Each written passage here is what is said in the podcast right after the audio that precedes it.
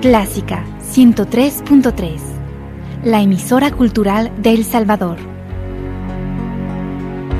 Every time the rain comes down, close my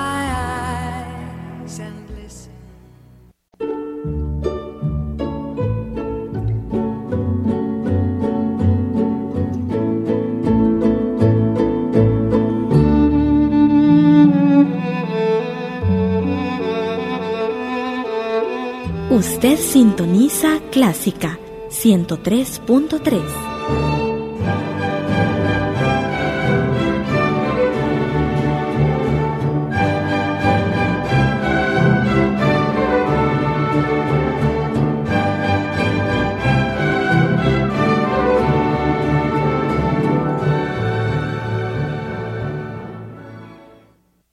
Agradecemos el patrocinio de Control de Dada Dada y compañía que hacen posible la transmisión de nuestro programa Venciendo miedos y temores en busca de aprender a disfrutar la vida. Dada Dada y compañía, la tecnología en sus manos, por 89 años, presenta.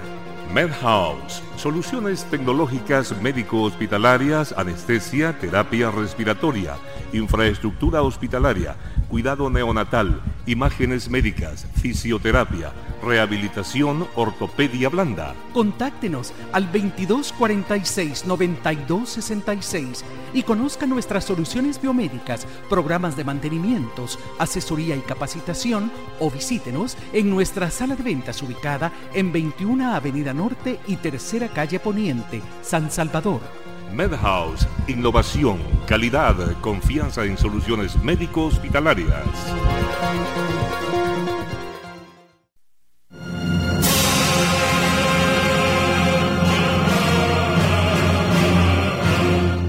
Todos buscamos alegría, paz, cosas y situaciones agradables en nuestra vida, pero no nos damos cuenta que nuestros pensamientos y nuestros sentimientos son el motor y el timón para ello. Este misterio reside en nuestro cerebro, en el funcionamiento de nuestras neuronas, neurotransmisores, etcétera, etcétera, que ahí residen.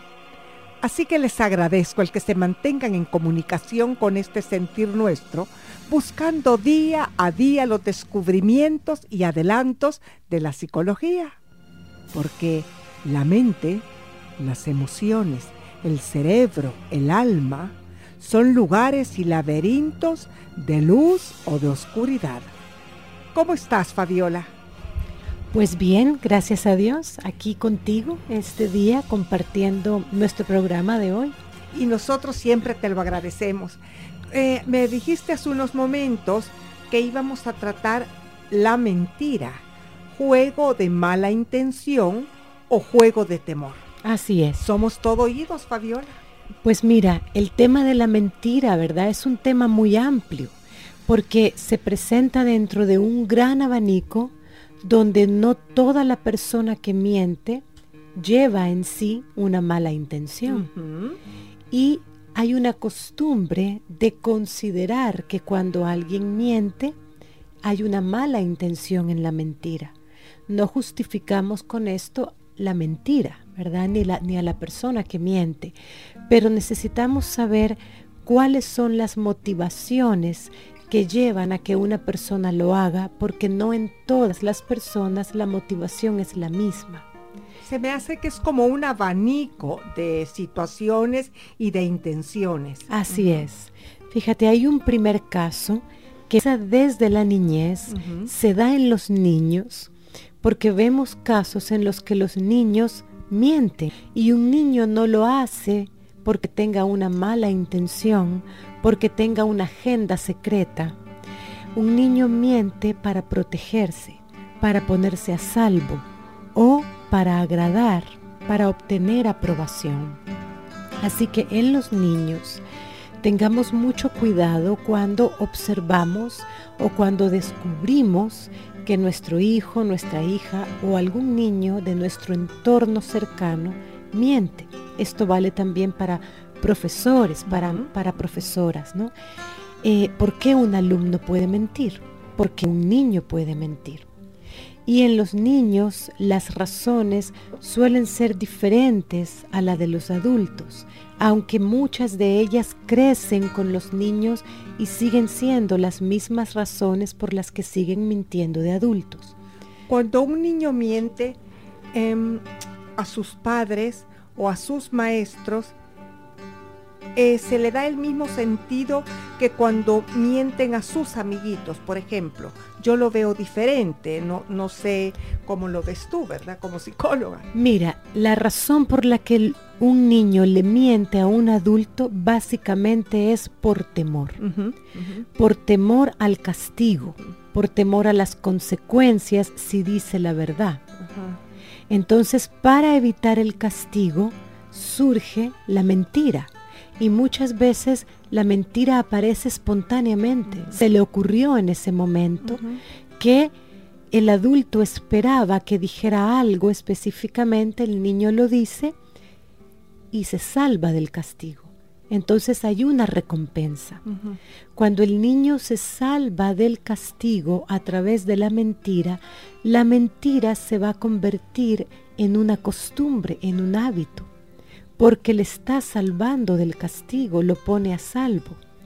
Y muchas veces los castigos que los adultos imponen son severos y los niños sienten verdadero pánico al castigo. Entonces a veces nos enfrascamos, fíjate, en, en el hecho en el que el niño mintió y que por qué el niño miente, que por qué nuestros hijos o nuestra hija está mintiendo pero no vemos el trasfondo de la situación y necesitamos ver más allá, no tanto el hecho en sí mismo, sino qué le motiva a mentir. ¿Será que nosotros como adultos utilizamos castigos desmedidos a la falta? ¿Será que castigamos con ira? ¿Será que nos tiene verdadero pánico o temor? Y que esta es su manera instintivamente de protegerse?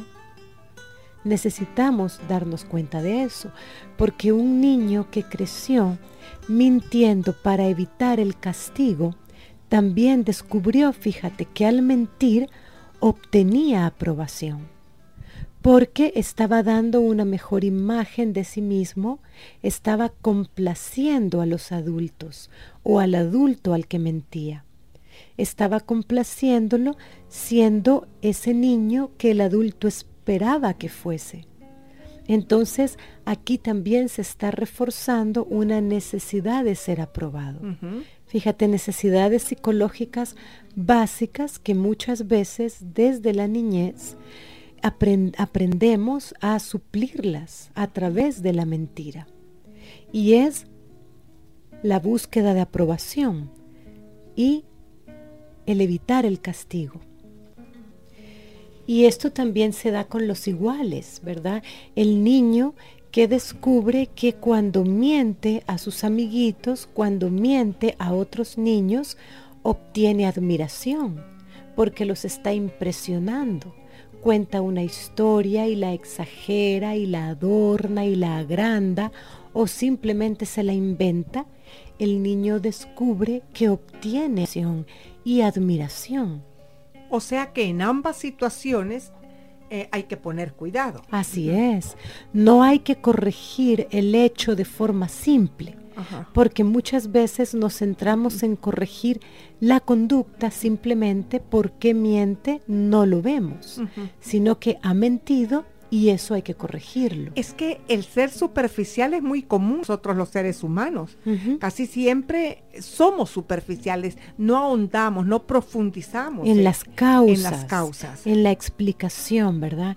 Entonces, tanto cuando sucede del niño hacia los adultos como cuando está sucediendo del niño hacia sus iguales, eh, está buscando algo, está buscando aceptación, está buscando aprobación, admiración, evitar consecuencias dolorosas y va descubriendo que esta es una forma de obtenerlo.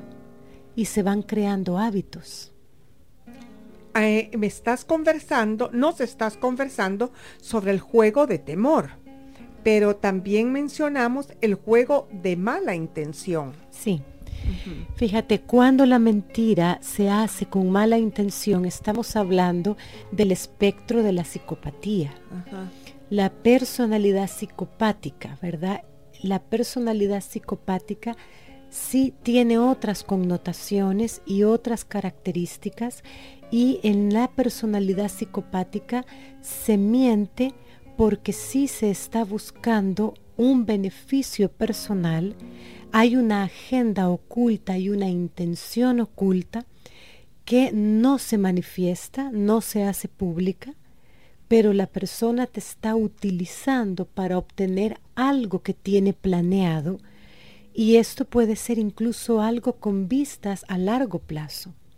Entonces, en la personalidad psicopática sí se miente con una intención de manipular, con una intención de obtener un beneficio donde tú solo utilizas a los demás. Los demás son vistos como una cosa, no como personas, no como seres humanos, sino como cosas, a través de las cuales eh, la personalidad psicopática obtiene beneficios personales y no hay culpa, no hay conciencia. Y esto concierne también en los niños y niñas.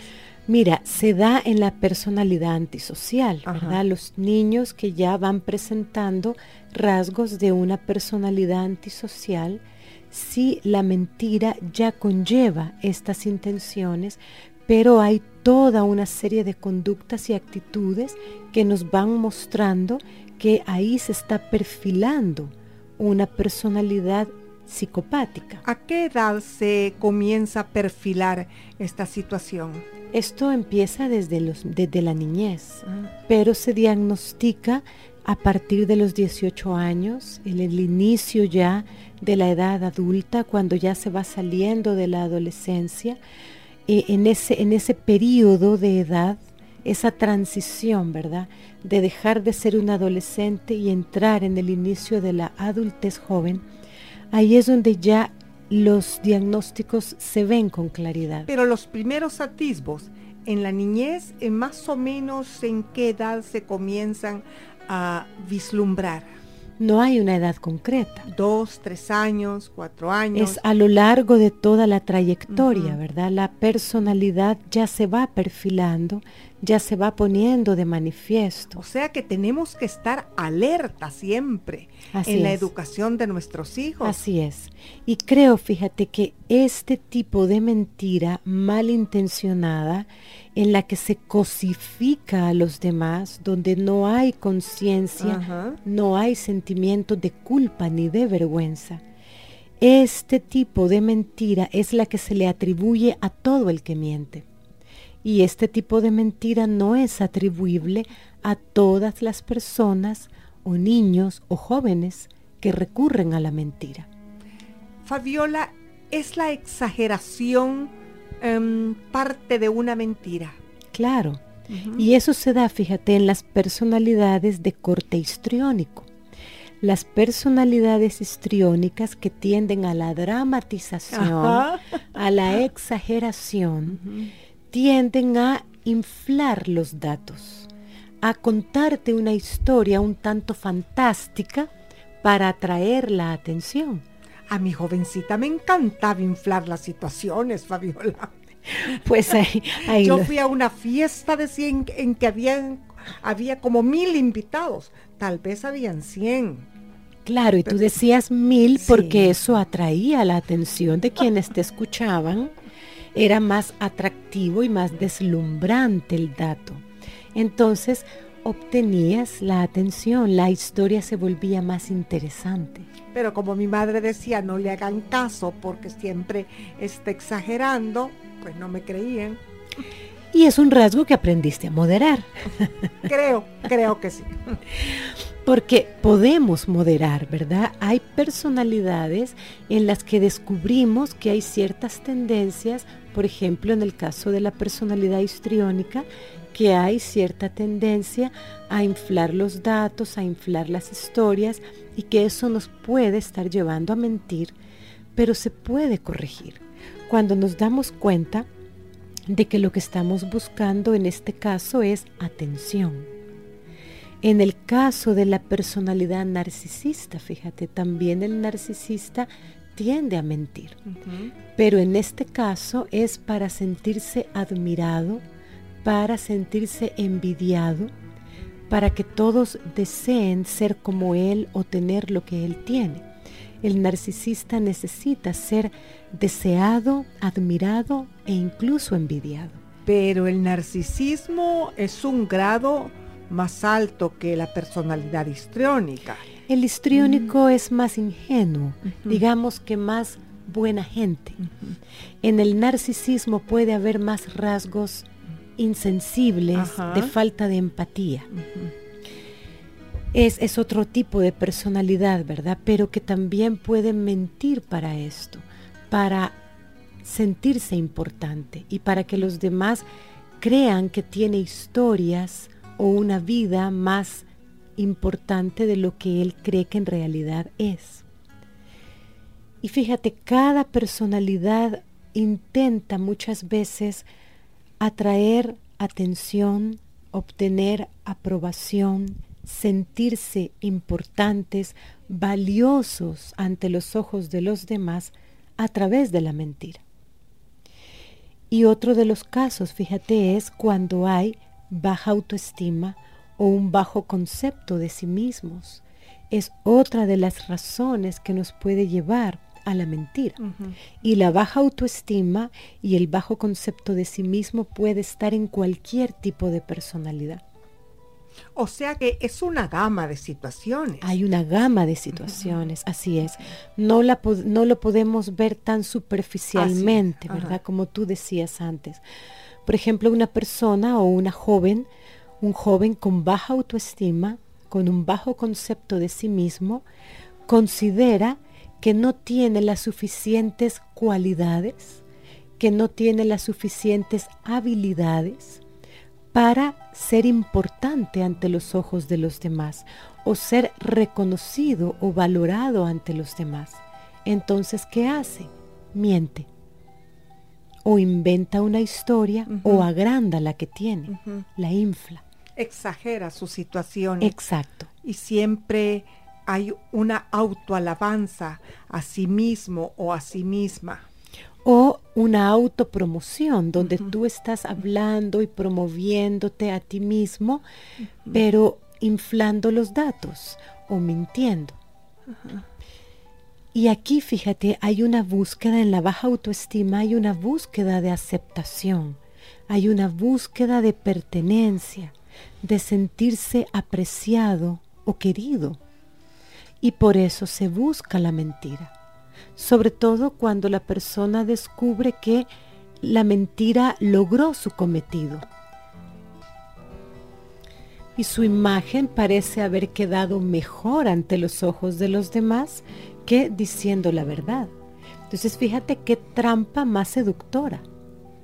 Cuando una persona con baja autoestima dijo algo de sí misma favorable que no es cierto, o al revés, negó algo desfavorable para sí misma ante otros y descubre que eso le hizo quedar bien. Pero fíjate, Fabiola, que la mentira es algo muy peligroso porque tarde o temprano se llega a, saber la, la, verdad. Entonces tú descubrís a esta persona. Claro. Y cuando esta persona es descubierta, pierde toda credibilidad y pierde toda empatía. Claro, es que es un juego muy sutil y un juego peligroso. Peligroso que quizás a corto plazo no vemos sus consecuencias dolorosas, ¿verdad? Negativas. A corto plazo generalmente la persona siente que salió airosa, que salió al paso, eh, siente un alivio, ¿verdad? Siente que se quitó un peso de encima. Hay un alivio a corto plazo que se convierte en un reforzador de este tipo de comportamientos porque a corto plazo alivia, sientes que escapaste bien.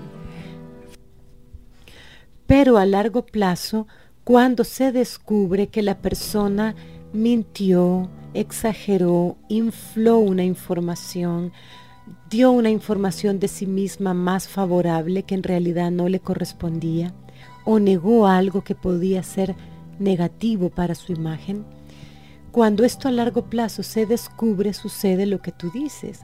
La persona pierde credibilidad y deja de ser precisamente admirada, a veces incluso valorada, y esa búsqueda de aprobación y ese castigo que buscaba evitar puede venir. Vienen consecuencias dolorosas a largo plazo, con lo cual hay un daño a la autoestima, hay un daño al concepto que la persona tiene de sí misma. Fíjate que mucha gente dice, yo no miento, solamente mentirita blancas. Yo conozco una persona que tiene estos serios problemas con su familia, pero dice, si es que yo solo digo mentirita blancas. Un ejemplo, estás donde una amiga o en la iglesia, pero te llaman y, y tú respondes, estoy en el banco para que te esperen más tiempo. Sí. Entonces eh, te descubren.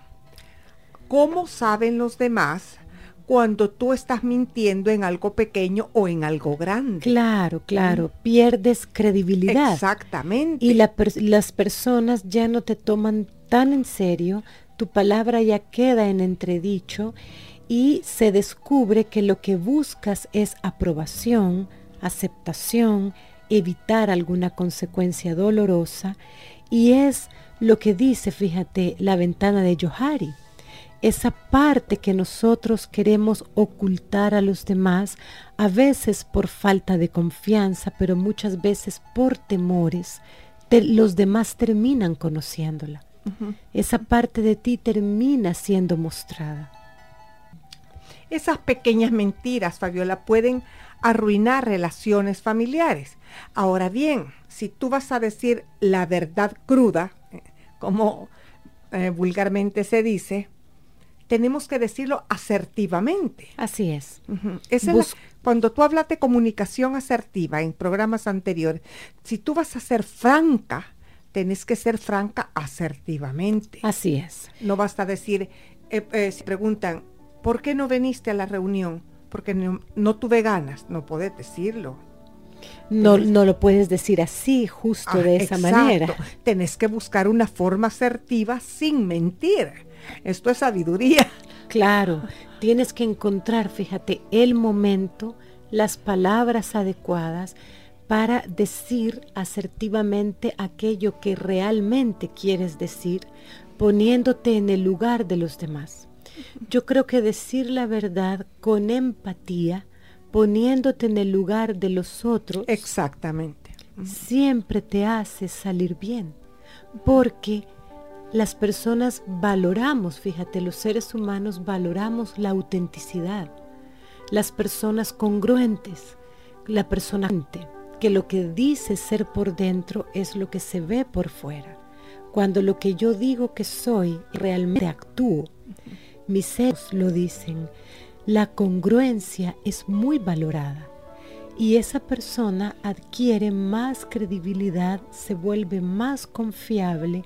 Y ahí es donde obtiene esa aprobación, ese sentido de pertenencia, ese ser apreciado por los demás que todos en realidad buscamos, es una necesidad, son necesidades psicológicas. Fabiola, te quiero hacer una pregunta. ¿La excesiva franqueza puede también esconder un problema? Pues mira, tiene sus matices, ¿verdad? En principio decimos, es bueno ser franco, es bueno ser una persona sincera, es bueno ser una persona congruente, pero el exceso de sinceridad es algo que los demás no siempre necesitan de tu parte. Exactamente. Hay un exceso de sinceridad que puede ser inoportuno, puede ser innecesario o la persona no estar preparada para recibir esa información y podemos hacerle más daño. Entonces tenemos que ser aprender a ser sabios. ¿verdad? El sentido común que nos dice cuándo es oportuno, en qué momento, de qué manera, y aprender a ser sabios a nivel práctico. Y hay momentos en que es mejor un silencio. Así es. Es lo más prudente y es lo que más puede ayudar a veces a la otra persona. Qué difícil es la comunicación entre los seres humanos, Fabiola. Es un arte. Es un arte, tú lo has dicho. Y es una calle de dos vías, donde necesito estar consciente de la necesidad de respetar los sentimientos, las opiniones, lo que la persona es y piensa. Pero mi interlocutor también necesita respetar eso de mí. Es algo mutuo. Y cuando esto se da de forma mutua, fíjate, como una calle de dos vías, las relaciones son fructíferas y gratificantes. Así que enfrentar nuestros temores, el poder, fíjate, ver adentro de cada uno de nosotros y poder descubrir por qué miento, qué me lleva a hacerlo, por qué en esta ocasión, por qué con esta persona, por qué con este tema. Y vamos a descubrir que lo que nos está motivando inconscientemente suelen ser en la mayor parte de los casos temores. Ah, venciendo miedos y temores. Así es. Así que el poder indagar sobre esto nos permite enfrentar los temores que están detrás de la mentira. Fabiola, muchísimas gracias. En cada programa aprendo algo más y, y espero que nuestros radioyentes también lo hagan, ya que el conocimiento de la psicología pues no tiene fin. Recuerden amigos y amigas, que tenemos un enemigo que nuestros pasos sigue. Nuestras metas y nuestros logros por él no conseguimos. Pero lograremos atraparlo un día y le reclamaremos su cinismo, le destaparemos la cara y nos encontraremos a nosotros mismos. Recuerden que siempre esperamos sus preguntas o sus aportaciones. Nuestro correo es miedo09 arroba yahoo.es y nuestros teléfonos 2246 9348 y 7810 4175. Que el Todopoderoso los llene de bendiciones siempre. Hasta pronto.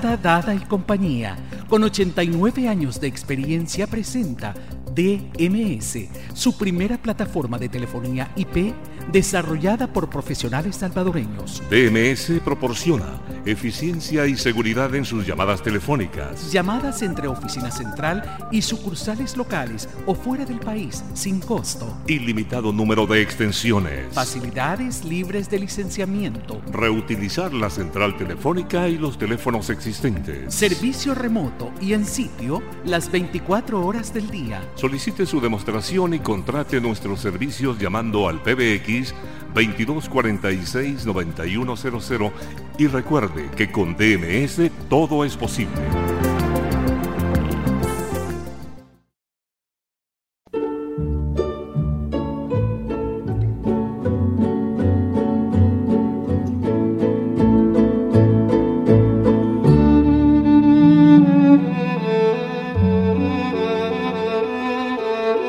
Usted sintoniza Clásica Ciento tres, punto tres,